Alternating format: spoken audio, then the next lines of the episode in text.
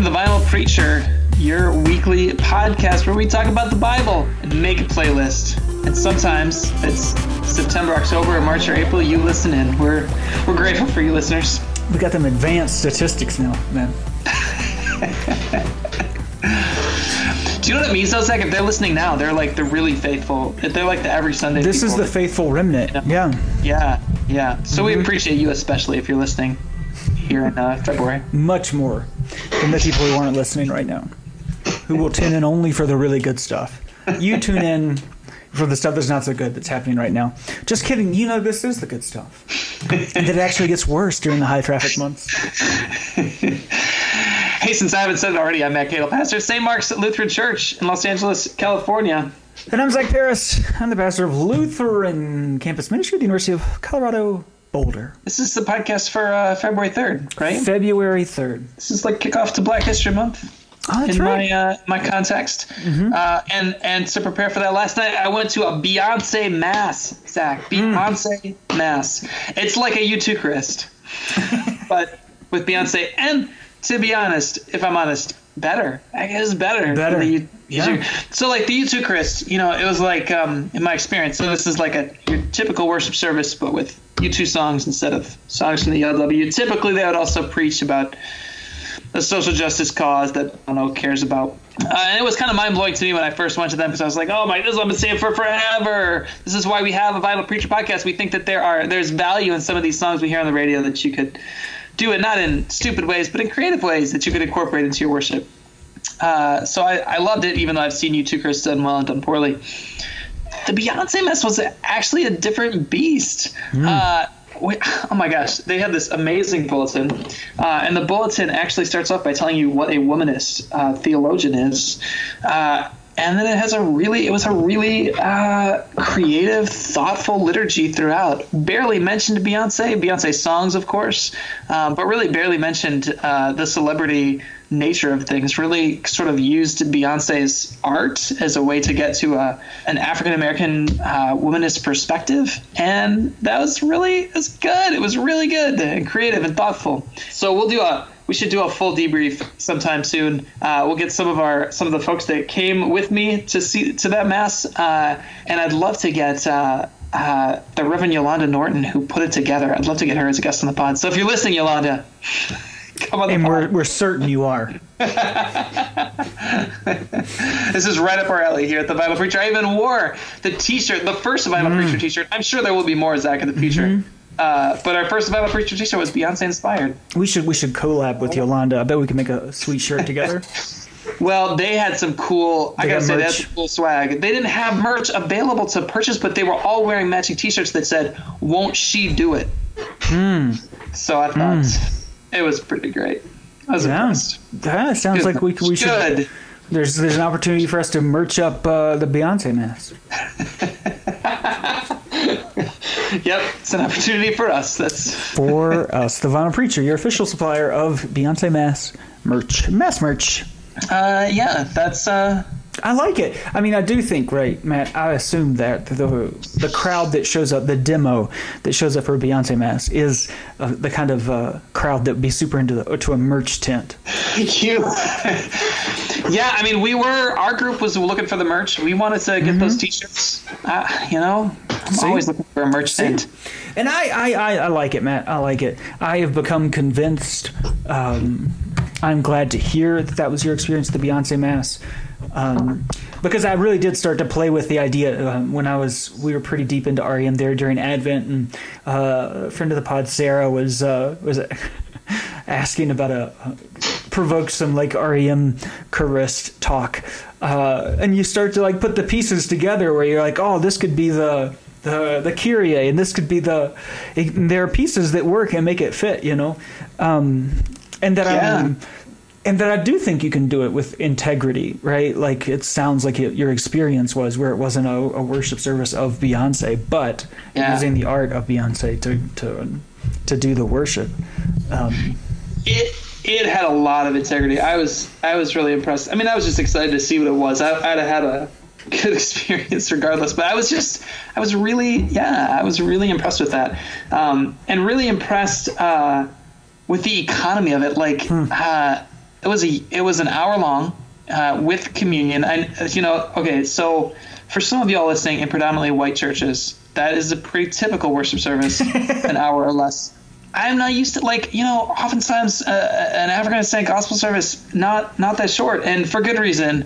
But I've also been, I'm going to put it this way. I'm going to speak vaguely that I've been to a worship service recently that was 3 times that long and had so much going on within it. And this, cut it down to the basics. You're gathering your word, meal, sending, and it did each of those things really well.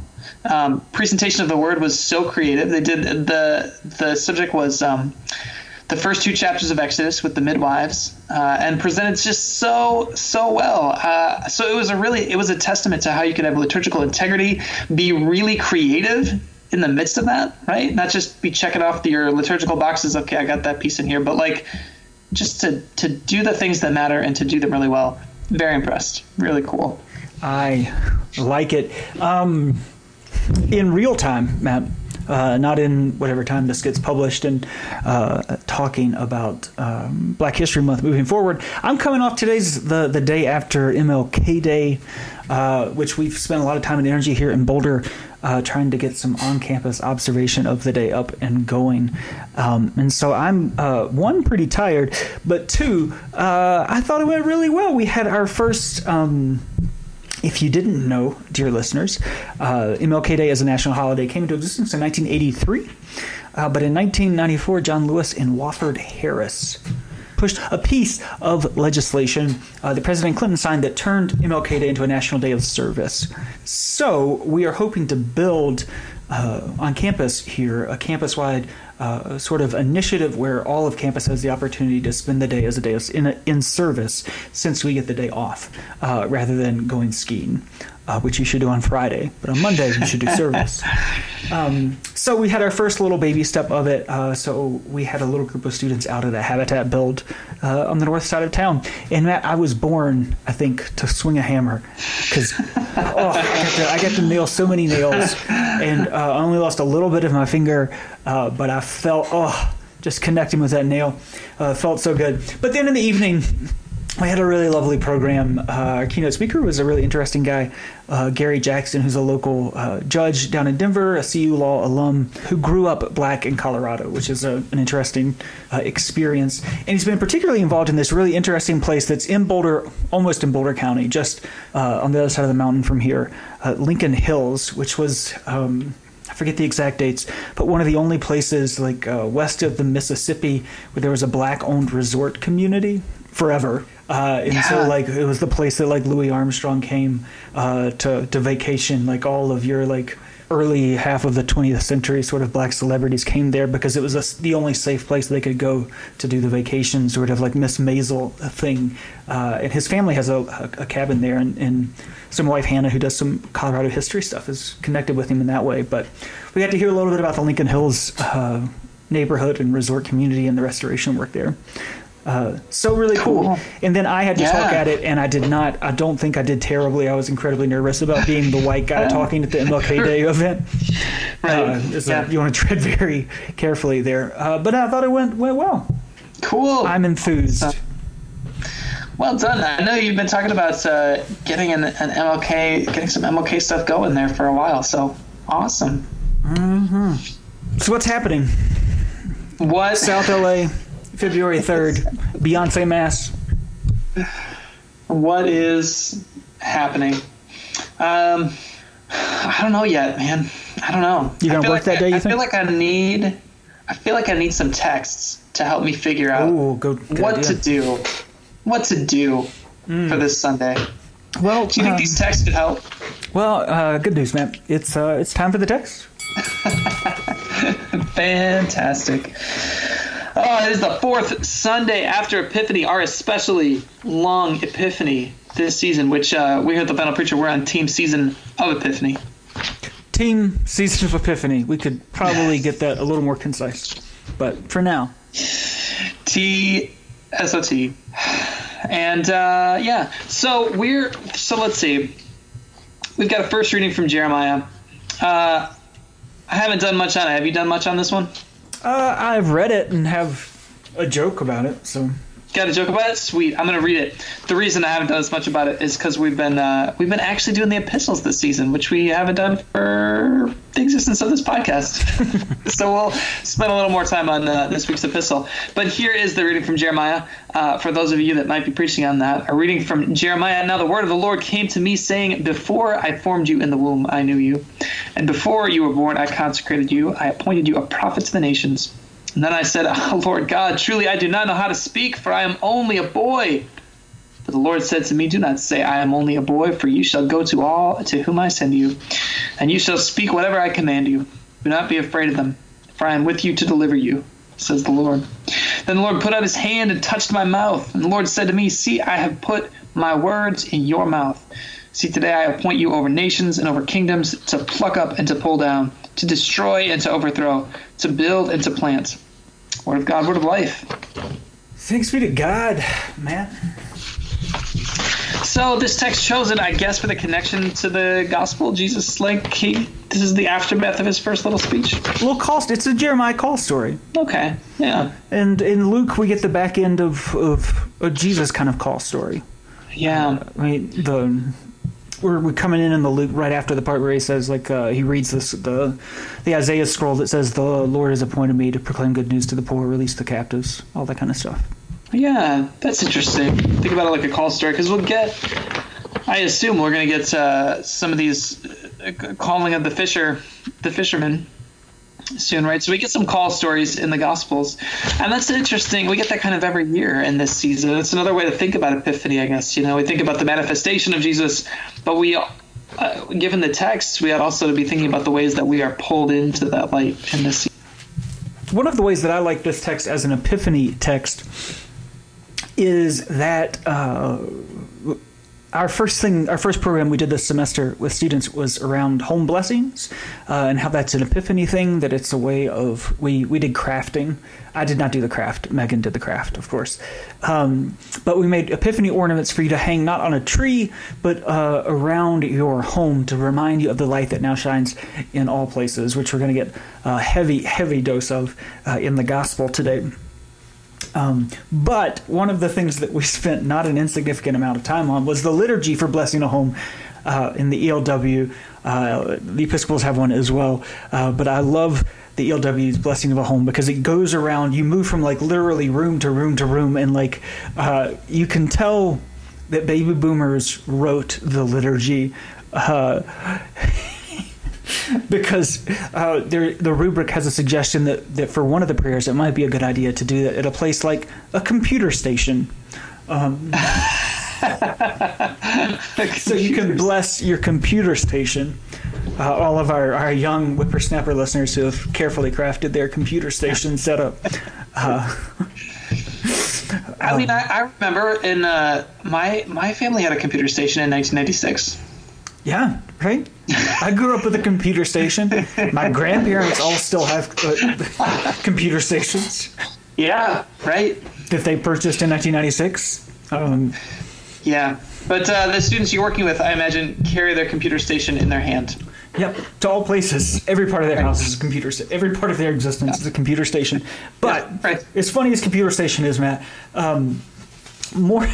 more funny to me is the blessing for a bathroom that begins with the phrase, you, O Lord, have knit together my inmost parts. Which I think is Psalm 134 is exactly what they're going after, but it's not far away from here, where Jeremiah, yeah. Where Yahweh says to Jeremiah, before I formed you in the womb, I knew you. Which a lot of, maybe here's the thing to go. We're going to do a little Stephanie Paulsell here. A lot of our Epiphany perspective talks about the light that now shines outside, further beyond the walls than we might have imagined. But here, this call story of Jeremiah is rooted with a light that shines so deeply inside of us, in the womb, in our inmost parts, in a way that, right, another problem that modern folk have is acknowledging that we are our bodies. So that's an unexpected place the light might be shining this week. And this incarnational season. Mm-hmm. For sure. Mm. Anything else on Jeremiah?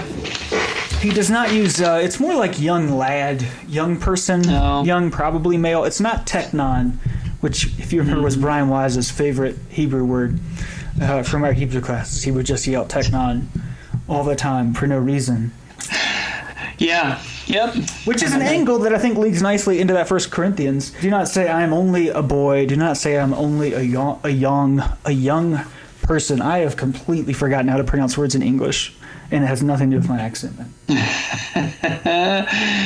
Yeah, the reading from First Corinthians. If you know any reading from the book of First Corinthians, you probably know this one. It's would you say this is top 5 scripture, most well-known scripture passages? I think it's super well known. Top 10. I think that that most people would think that this is the place where you find God helps those who help themselves. Oh, really? I feel like you could slide it into the reading this week and no one would notice. You think so? Why do you think that? Because everybody thinks that's in the Bible, right? And it's not in there. This is the place that it would be? That's where it would be. Yeah. Well, here it is, faithful listeners. 1 Corinthians 13, 1-13. I don't know how they, like, whoever numbered these verses to, like, 1 Corinthians 13, 1-13. How do you even do that kind of magic? Anyway, a reading from 1 Corinthians. If I speak in the tongues of mortals and of angels, but do not have love, I am a noisy gong or a clanging cymbal. And if I have prophetic powers and understand all mysteries and all knowledge, and if I have all faith so as to remove mountains, but do not have love, I have nothing. If I give away all my possessions, and if I hand over my body so that I may boast, but do not have love, I gain nothing. Love is patient, love is kind, love is not envious or boastful or arrogant or rude. It does not insist on its own way. It is not irritable or resentful. It does not rejoice in wrongdoing, but rejoices in the truth. It bears all things, believes all things, hopes all things, endures all things. Love never ends. But as for prophecies, they will come to an end. As for tongues, they will cease. As for knowledge, it will come to an end. For we know only in part, and we prophesy only in part. But when the complete comes, the partial will come to an end. When I was a child, there you go. I spoke like a child. I thought like a child. I reasoned like a child. When I became an adult, I put an end to childish ways. For now we see in a mirror dimly, but then we will see face to face. Now I know only in part. Then I will know fully, even as I have been fully known. And now faith, hope, and love abide, these three. And the greatest of these is love. Word of God, word of life. As we go on, we remember all the times we had together. This is a misappropriated wedding verse, right? Yeah, misappropriated, oftentimes. Yeah, so I was thinking about this text. Like vitamin C's graduation. Yeah. Did you graduate the year the graduation of vitamin C came out? I was not quite. I was envious of those who got to graduate that year. I think I was a year off too. Yeah, it's interesting. So I guess reading this text the day after MLK Day makes me think about this text like MLK Day in the sense that it is good. So good when it was written, right? Good when it first, like it was a fight to have this holiday and there was an important reason to fight for it. And then it gets misappropriated, right? It becomes very problematic. And yet, even despite the fact that it's been used in these problematic ways, it can still be really useful to have it here, right? It's still useful that people go back to this text and read it again and again, because you can still then take it and do something interesting with it. You got to be aware of all the ways it's been misappropriated. You got to be aware of that, but that doesn't mean it's not useful. It's not a reason to throw it in the trash. It's a reason to open it up again, I think, and recover that original context. So like you said, at weddings, one of the commentaries I read said you gotta remember the context that this is written in. Then you can take it. You might well use it in a wedding, but in order to do that well, you should know this original context that it comes in, where Paul is not writing to two people getting married, but is writing to a community that's having a really hard time getting along with each other. Mm-hmm. That's my initial hot take. That's a good hot take, Matt. And I think that's That's pretty similar to my MLK take. This was my take this year, and I did talk about it yesterday. I've been kind of interested the past couple months in the kind of vocational theology of Dr. King. Mm-hmm. And as I kind of got further into details in my readings these past few months, I thought it was really curious that Dr. King got a PhD in systematic theology, as you do, from Boston University. And from there, he went to be the pastor of Dexter Avenue Baptist Church in Montgomery. Yeah.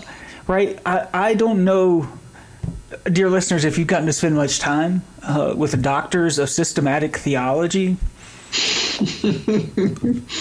I love those people, first of all. Second of all, they're not the most down-to-earth, on-the-ground sort of doing the work kind of people. They're much more up in the air, which I really appreciate. Right? Don't get me wrong. I like the air up there. But Dr. King makes this really strange choice. So I really got into the I read some stuff, and indeed, right, Dr. King's professors wanted him to teach. That's what they really suggested he should do. And his father, Daddy King, had his whole future planned out. By the way, I did a lot of reading on this part of Dr. King's life. He had an arranged marriage ready to go for Dr. King.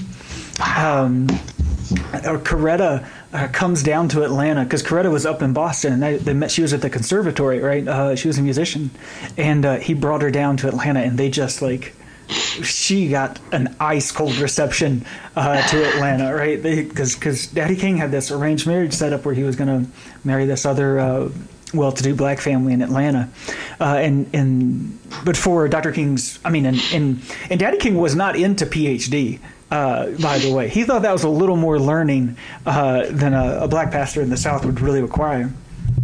But Dr. King goes ahead and does it anyway, and he's about to graduate, and Daddy King is ready for this to come to a close, and he desperately wants Martin to come back to Atlanta to be a pastor with him at Ebenezer, and had even done the work to get him a job at Morehouse. So that he could teach on the side and do this, right? He's accommodated his dreams. And Dr. King turns down teaching. He turns down the spot in high black society in Atlanta and decides for some reason to become the pastor of Dexter Avenue Baptist Church in Montgomery. He writes, right, that's where he thought he was needed most. Then you flip the page, Matt, and the locals were not so sure they agreed with Dr. King. Right? Up until Dr. King got there, most of the civil rights stuff in Alabama had happened in Birmingham. And so Fred Shuttlesworth and all those folks up there were deep in the work. And all of a sudden this egghead shows up from the north, right? That dynamic, I think... there's certainly a racial tinge to Southerners' skepticism of outsiders, especially Northerners. But I think it crosses some racial lines. What was this guy, this super educated guy from Boston, going to do here in Alabama? And they looked very skeptically at Dr. King. Did not think that he would have the stomach for the work that was required. And so, what my kind of Dr. King takeaway that I see in the text here is. Is that the big punchline was that the power of Dr. King's theology is that it could hold things in tension. It held things together that couldn't be held together.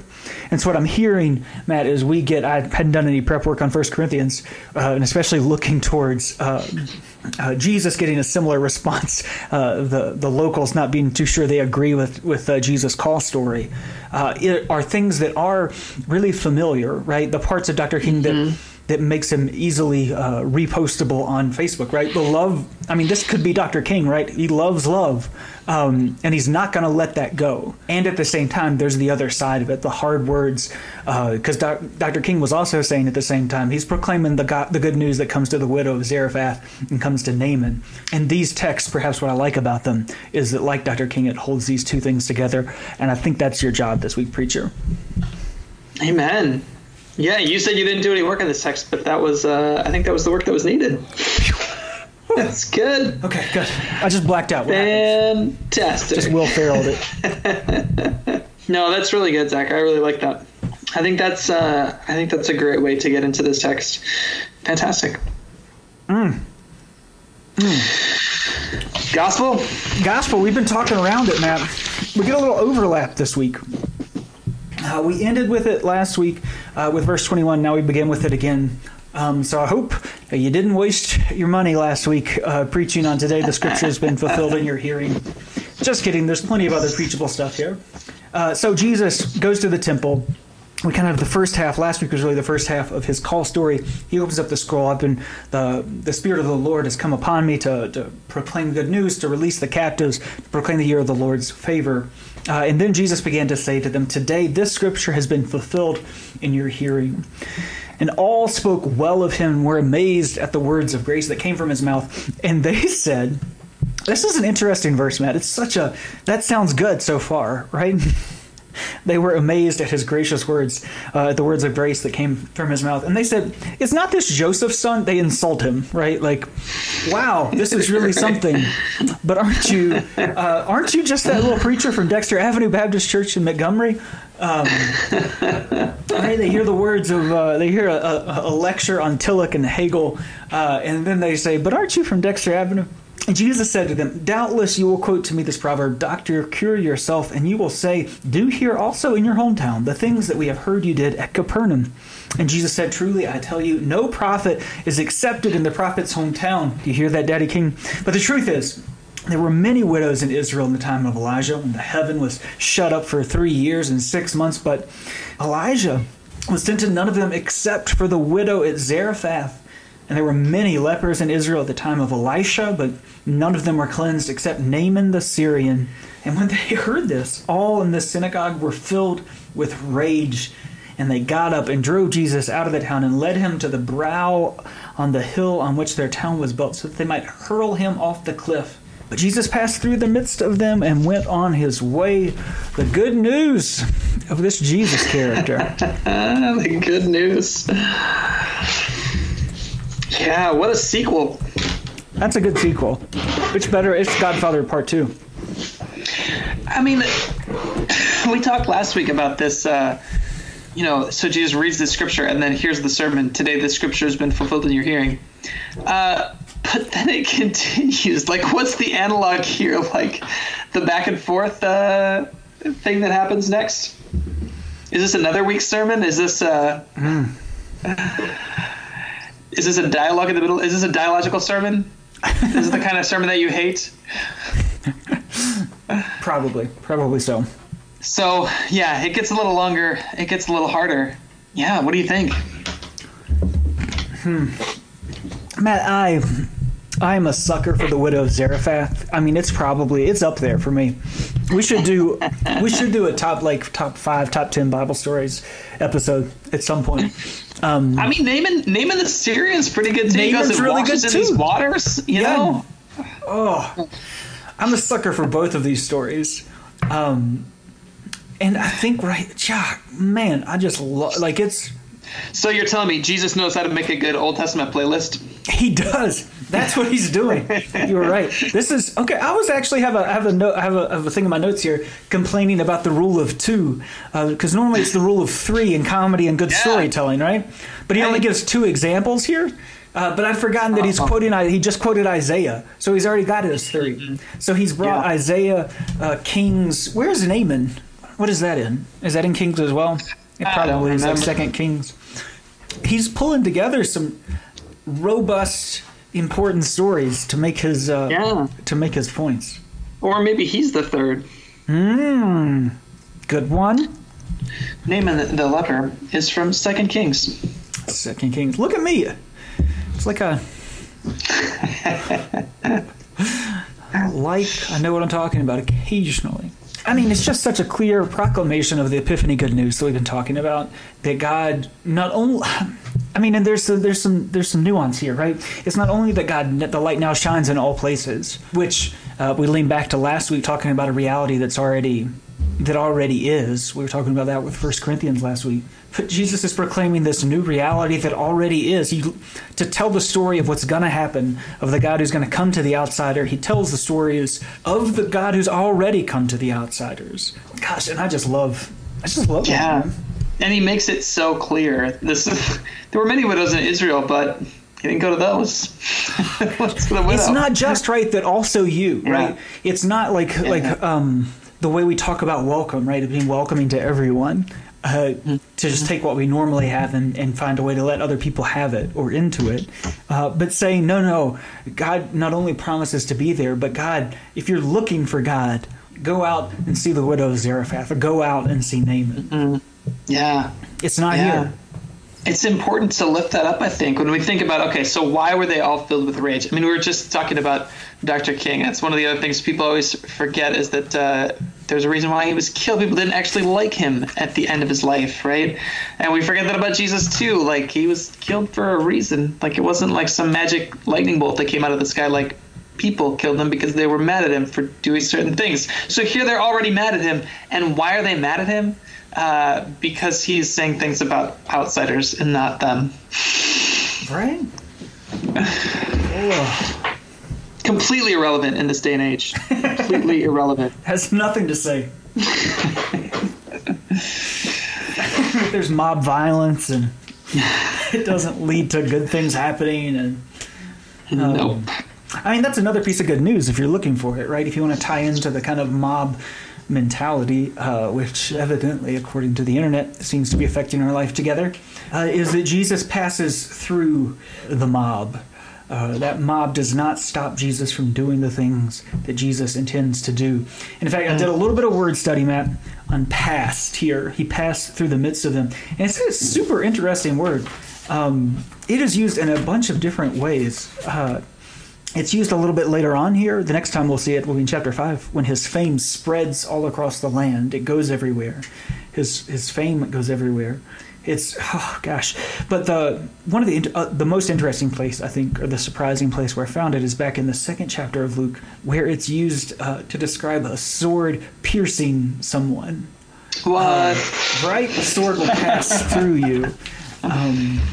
And so I'm not a huge fan. I don't think the podcast here, we're a huge fan of militaristic images and stuff. But if you, within this context, right, where it can seem just like a magic trick that he passes through the mob, through the crowd, he's cutting through it here. It is him defeating that mob, that crowd, not merely escaping or evading. There's something active to that. Yeah. No, I love it. I love it. Wow, a sword that pierces. That was not the image that I had in my head of the ghost passing through their midst. Right, it feels like a ghost, right? Where like he just whoop, can't get me. Yep. No, he's just cutting through the crowd. Oh, good stuff. So, lots to work with this week, preachers. A lot of work with here. It's always hopeful when Jesus remixes the Old Testament, because then he just brings up all these other images. Things that I complain about Paul is not a problem for Jesus and Luke here, right? Because you could preach on Elijah and the widow of Zarephath, which you haven't read, listeners, if you're not super familiar with. You got to go back and hit that with Elijah. It's fantastic. And Naaman the leper, because here's the part. I don't know if we made it explicit. We should make it explicit, man. Widow Zarephath, not Jewish, is the primary takeaway there. And God sends Elijah to be healed, to get food from an outsider, which is crazy, right? And Elijah and the outsider widow, eat together. Again, super Eucharistic. You get that mystagogy. It's happening. And then Naaman, not only an outsider. What's that? Yeah. Go ahead. Yeah. So then Naaman, not only an outsider, a Syrian, foreshadowing for what Cyrus is going to do. And we talked about Cyrus last week. Naaman, not only Syrian, but a military commander of an opposing army. Right? It's hard to get much more outsider than that, right? You might as well throw Herod in there. God came to Herod. And yet, it's this Naaman that gets cleaned in the waters, right? Again, mystagogy, baptism. You got table, you got font. Right? This is just... you shouldn't even get paid this week. It's about water, yeah. Yeah, I know, gosh. Yeah. I hadn't made that connection either. The one's about food, the other's about water. He had leprosy. That's the other. He was a leper, and then he was made clean. Where is he? Yeah. Yeah. Which comes into play in 2 weeks, man. Oh. Leprosy. Let's get ready to talk about leprosy. We don't have to talk about it now. But we're going to get the call story next week of the calling the fishers, become fishers of humans story. And they leave everything, and the first thing they do is they go and visit a leper colony. And I'm really excited about that because there are so many good pop songs about leprosy. Oh, my gosh. New Test Leper. Oh. I mean, there are lots of good R.E.M. songs about leprosy. Oh, wow. There are, yeah. No, that's totally true. It's interesting to me that we didn't get one of those stories as the first reading this week. That they didn't go with Naaman or... Yeah. Maybe they couldn't pick one. Maybe it was like a split vote. I think Naaman is in the Lenten cycle. That's Shop in Lent, yeah. I feel like that's true. Yeah. I think we get a bunch of Second Kings stories this summer because we get prophet stories. So we may get that Elijah story. Oh, gosh. Hopefully a new band continuous, related to Elisha will emerge, and we can have a summer of that new band. And hopefully that new band will be middle-aged white people, because that tends to be the band that we pick. Yes, baby boomers. Hopefully there's a baby boomer band. That should be the name of our band, Matt. Elijah/Elisha. Elisha, something like that. A play on Elijah and Elisha being the same thing. That's what the name of our band should be. That's our next T-shirt. I mean, yeah, right. yeah. My mind went down a path of Elijah/Elisha, so slash the guitarist, Guns N' Roses. Stop me now. We need to get to some better music. We got to get better music. Are we done with Luke? Yeah, we're done. We got to keep moving. The guys can't slow down for that. Good. Okay. What are we listening to besides my phone ringing? Hello. I'm calling with this week's playlist for the Vinyl Preacher. Toll-free too. Okay, what are we listening to? Matt, we are who we are, and so that means we have to put The Killers' new song, Land of the Free, on the podcast, on the playlist. The Killers have a new song? Matt, what? They have a new song called Land of the Free. Spike Lee directed the music video. It's a commentary on political stuff. You got to check it out. Are you making this up right now? Nope. All of our contemporary white guy friends were sharing it on the Facebook and the internet this week. What? I missed all of that, and I'm so excited. Out. You're listening to me live. Be excited about a new Killer single. My take on it is that it is very pointed politically and says things explicitly. Not a great song. But not bad, it's worth checking out this week. The Killers, Land of the Free.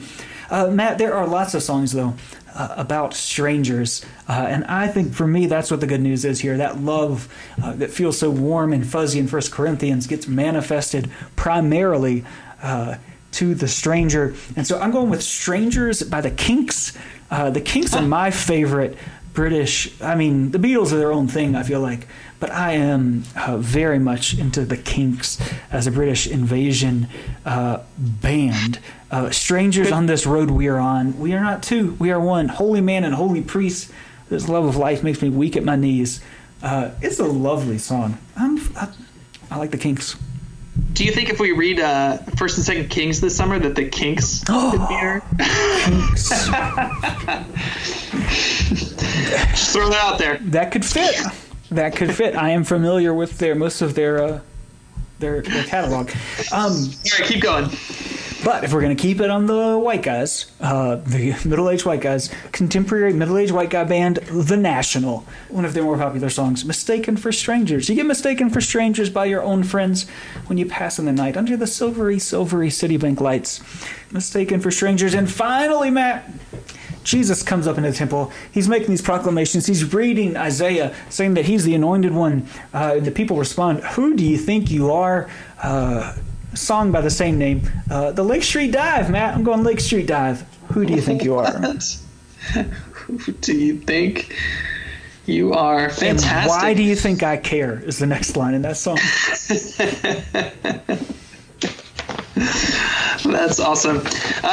Yep, I ran with First Corinthians, and this being Black History Month, I had to go with one of my favorite African American artists, Mavis Staples. Mavis Staples. She's you just can't go wrong. You can't. She could sing almost anything, and it would be fantastic. She had a song called "Love and Trust," "Love and Trust" from an album a couple of years ago.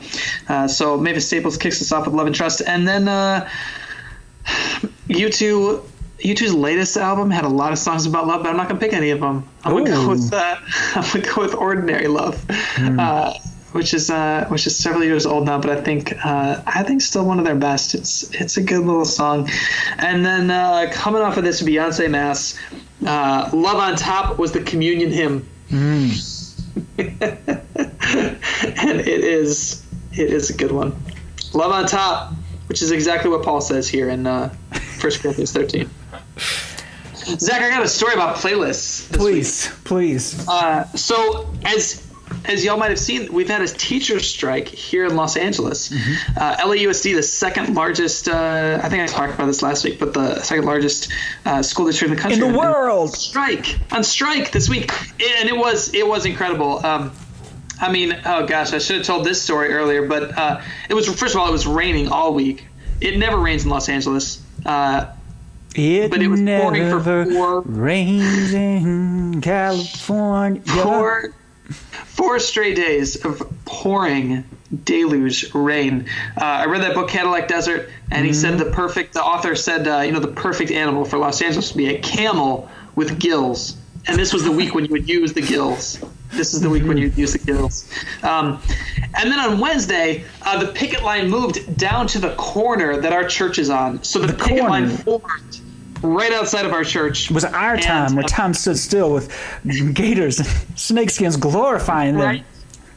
Right there. And so I went out. I just started talking to teachers, as you should, when you're the pastor. And then one of them said, boy, I wish I hadn't forgotten the tambourines in the car. And I said, I'm sorry, did you say you need tambourines? And I ran and said I got the tambourines from our Sunday morning worship services and passed them out to these teachers, who then shook them on the streets to the passing cars that honked back in response. It was a liturgist's dream. It was fantastic. You couldn't make this stuff up. If you were in seminary in a worship class, you'd be like, oh, you would love it. You'd love it. And I did love it too, because it made for a great story. But yeah, so teacher striking. And then here's the part that relates to the playlist, though, is that one of the teachers that comes to worships at St. Mark's, she's the chapter leader at her school, and she emailed me to ask if I had a strike playlist that I could help her out with, because they needed songs to sing. And, so I got to make a playlist, and they listened to it, and I was really excited about that. Vinyl Preacher. I know you were excited about it. What was the response to the playlist? Good. Was it good? They liked it? She sent me another email that was positive. So thanks, Ron. I appreciate that, and I appreciate you asking about playlists. It makes me feel like that we're good at what we do, which is much less helpful than going without pay and striking for changes in your school. But there are varieties of gifts, but the same Lord that activates them in all of us. I mean, some of us have the charism of playlists. They're definitely ranked, but playlist is on there. It's at the bottom. It's right above tongues, but it's there. It's there. Matt, I saw on the social medias your story about the tambourine, and I could literally see, and I hope our listeners, who now hopefully have gotten to know us well, could just see how excited you were when someone asked for a tambourine, and you got to run around church digging out your tambourines for the teachers. I know. I mean, don't you think? Isn't it like a perfect sermon story? Like, especially for if you were preaching at a seminary. I feel like it's a sermon illustration that Ben Stewart would. I mean, he'd be all over that, right? Like, if you're a worship professor, you'd love it. All over it, all you worship professors and you PhDs in systematic theology. We covered all the bases for you this week. Absolutely. Shout out to those teachers, though. It really was impressive to see them all in the streets and giving us. In the weekend that we celebrated Dr. King, that's the way to do it. Be in the streets with a direct action. So shout out to the teachers. Are they still striking? What's the status update? There was an announcement this morning that an agreement had been reached. It still needs to be voted on. by all the members, which will hopefully happen this afternoon, and hopefully the students will be back at school tomorrow. So hopefully they have made progress. There was an announcement this morning, but yeah, I mean, it happened because of this nonviolent direct action. So awesome. There it is. Matt, you're headed to the worst state in America, right? I'm headed to Florida. Sorry, Floridian listeners. I don't think we have a lot of Floridian listeners. Going to Jacksonville for the ELCA Youth Ministry Extravaganza, where the theme is disrupt. And one of the – there are apparently four worship leaders, and previous guest Tyra Dennis is one of those. And she thinks that The Vinyl Preacher – she's a big fan of The Vinyl Preacher, even though I don't think she listens.